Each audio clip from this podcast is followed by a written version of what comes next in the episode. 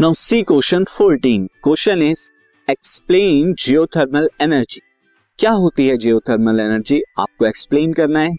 साथ ही how can it be harness to produce electrical energy electrical energy को produce करने के लिए इसे कैसे हार्नेस किया जाता है?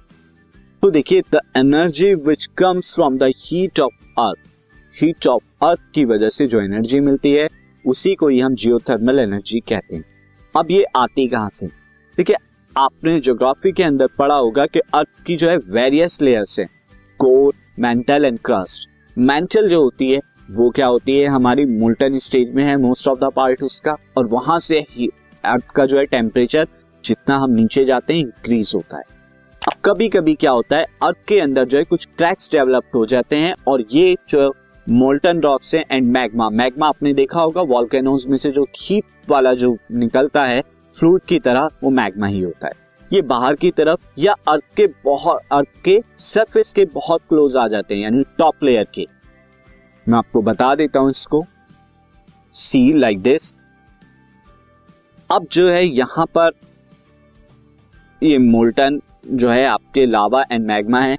तो कभी कभी अर्थ में इस तरह के क्रैक्स जो है डेवलप्ड हो जाते हैं, उन्हें ऊपर जाने का पाथ मिल जाता है, जो मोल्टन वाला स्टेज है।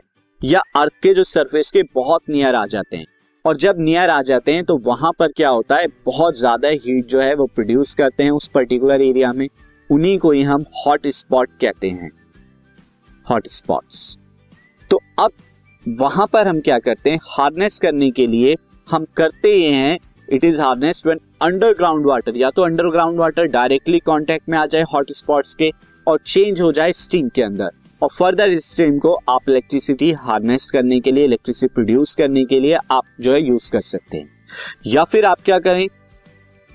अगर क्रैक्स नहीं डेवलप हो रहे तो आप हॉट स्पॉट जो है, यानी नियर बाय जो पॉइंट है अर्थ के सरफेस में जहाँ पर एनर्जी बहुत ज़्यादा है, जहाँ पे टेम्परेचर इंक्रीज हो रहा है, जिसे आप सिंपली जो है डिटेक्ट कर सकते हैं, डिटेक्टर से टेम्परेचर डिटेक्टर से।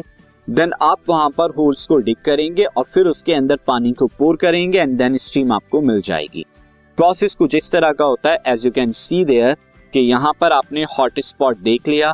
अब यहाँ पर आप क्या करेंगे वाटर को अंदर की तरफ़ डालेंगे। वाटर जो है स्टीम के अंदर कन्वर्ट होके बाहर की तरफ़ आएगा एंड देन हीट एक्सचेंजर से फिर आप टर्बाइन के ऊपर ये करेंगे एंड देन टर्बाइन रोटेट करेगा इलेक्ट्रिसिटी जो है, जाएगी कन्वर्ट हो जाएगी। सिंपली आप देख सकते हैं, इस तरह से प्रोसेस होता है। तो इस तरह से हार्नेस की जाती है जियोथर्मल एनर्जी को। This podcast is brought you by Hub Hopper शिक्षा अभियान अगर आपको ये पॉडकास्ट पसंद आया तो प्लीज़ लाइक शेयर और सब्सक्राइब करें। और वीडियो क्लासेस के लिए शिक्षा अभियान के यूट्यूब चैनल पर जाएँ।